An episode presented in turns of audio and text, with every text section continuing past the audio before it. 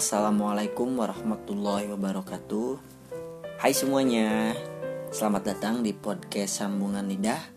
Mari berbagi cerita Karena dengan bercerita Banyak cinta dan air mata yang bisa kita bagi dengan sesama.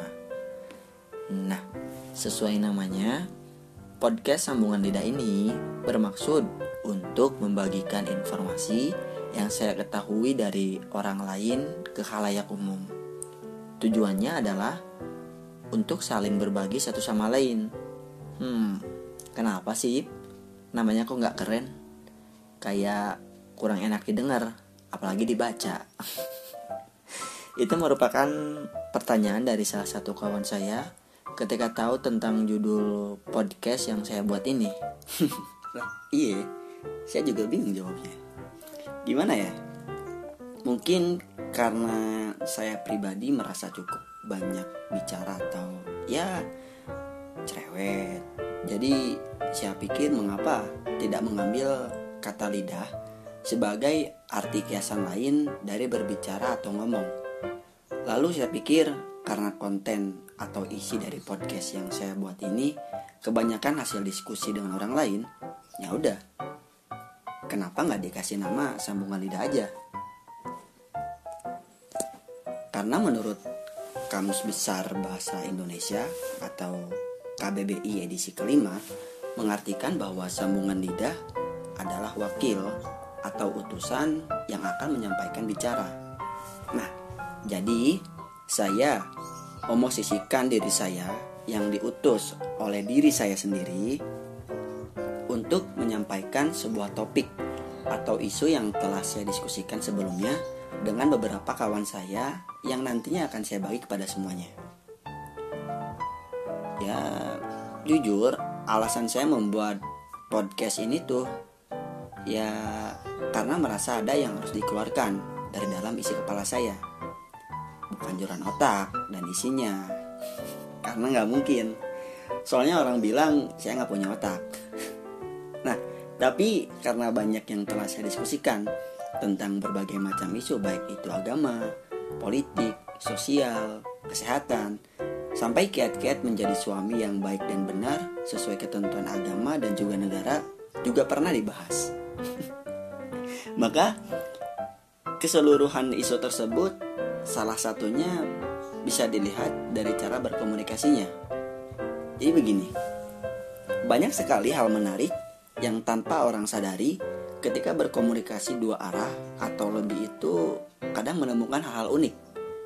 Contohnya, ketika sedang mengobrol dengan mitra tutur atau lawan bicara, terus kemudian lupa mau ngomong apa.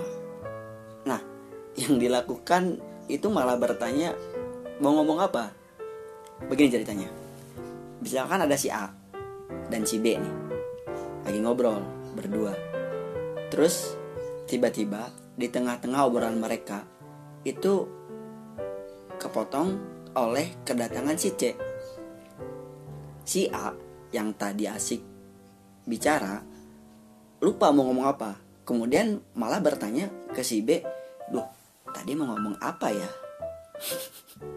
lah, ya si B pasti nggak akan tahu lah, karena yang lagi ngomong itu si A. Hal tersebut itu sering terjadi. Duh, tadi mau ngomong apa ya? Hmm, sampai mana sih tadi? Aduh, kok lupa ya? nah, ada lagi cerita lain. Jadi, tahun yang lalu, saya bertemu dengan seorang kawan laki-laki semasa SMP. Hmm, sejak dulu, memang dia sangat menggemari dunia hewan. Sebelum akhirnya mempunyai peternakan kambing sendiri. Di tengah-tengah obrolan kami, dia bilang bahwa sangat mencintai kambing-kambing ternaknya. Sampai-sampai ingin membuat kaos bertuliskan pecinta kambing. Uh, eh, ya, pecinta kambing. Hmm. Saya yang mendengarnya cukup terkejut, diselingi tawa tentunya. Dia sontak marah karena dikiranya meledek gagasan pembuatan kaos tersebut. tentunya saya sebagai ya orang bahasa coba meluruskan apa yang membuat saya tertawa tadi. Karena mungkin yang dimaksud oleh kawan saya itu adalah pencinta menggunakan n, bukan pecinta. Karena akan berbeda arti serta makna. Nah, kalau pencinta itu orang yang mencintai atau orang yang sangat suka akan suatu hal. Sedangkan kalau pecinta itu adalah orang yang ahli bercinta. Jadi, mungkin maksud kawan saya ini adalah pencinta kambing, yang artinya orang yang mencintai atau sangat menyukai kambing. Bukannya pecinta kambing, yang artinya malah orang yang bercinta dengan kambing. Tidak masalah sih sebenarnya. Cuman iya terdengar sedikit ambigu gitu. Nah, ada contoh lainnya. Contoh lain, hmm, terkadang beberapa orang itu tidak bisa membedakan makna dari kata kita dan kata kami. Nah, misalnya adalah seorang kawan saya ini bercerita jika dia sedang jalan-jalan sendirian di taman. Kemudian tiba-tiba bertemu dengan salah seorang kawan semasa SMA. Ya, bisa kita sebut saja nama kawan saya ini Asep. Nah, dan kawan perempuan semasa SMA-nya itu Bunga. Berpapasanlah mereka. Ya, basa-basi, saling sapa, bertanya kabar. Cuma si kawan perempuan ini sudah menikah dan mempunyai anak.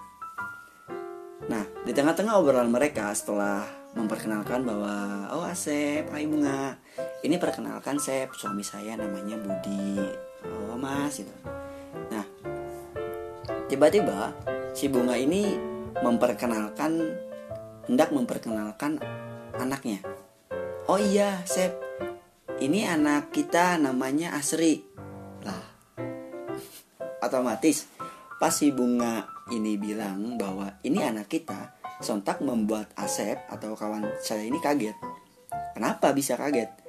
Karena dia merasa tidak pernah mempunyai hubungan apa-apa dengan bunga. Seharusnya yang diucapkan bunga itu adalah anak kami, bukan anak kita.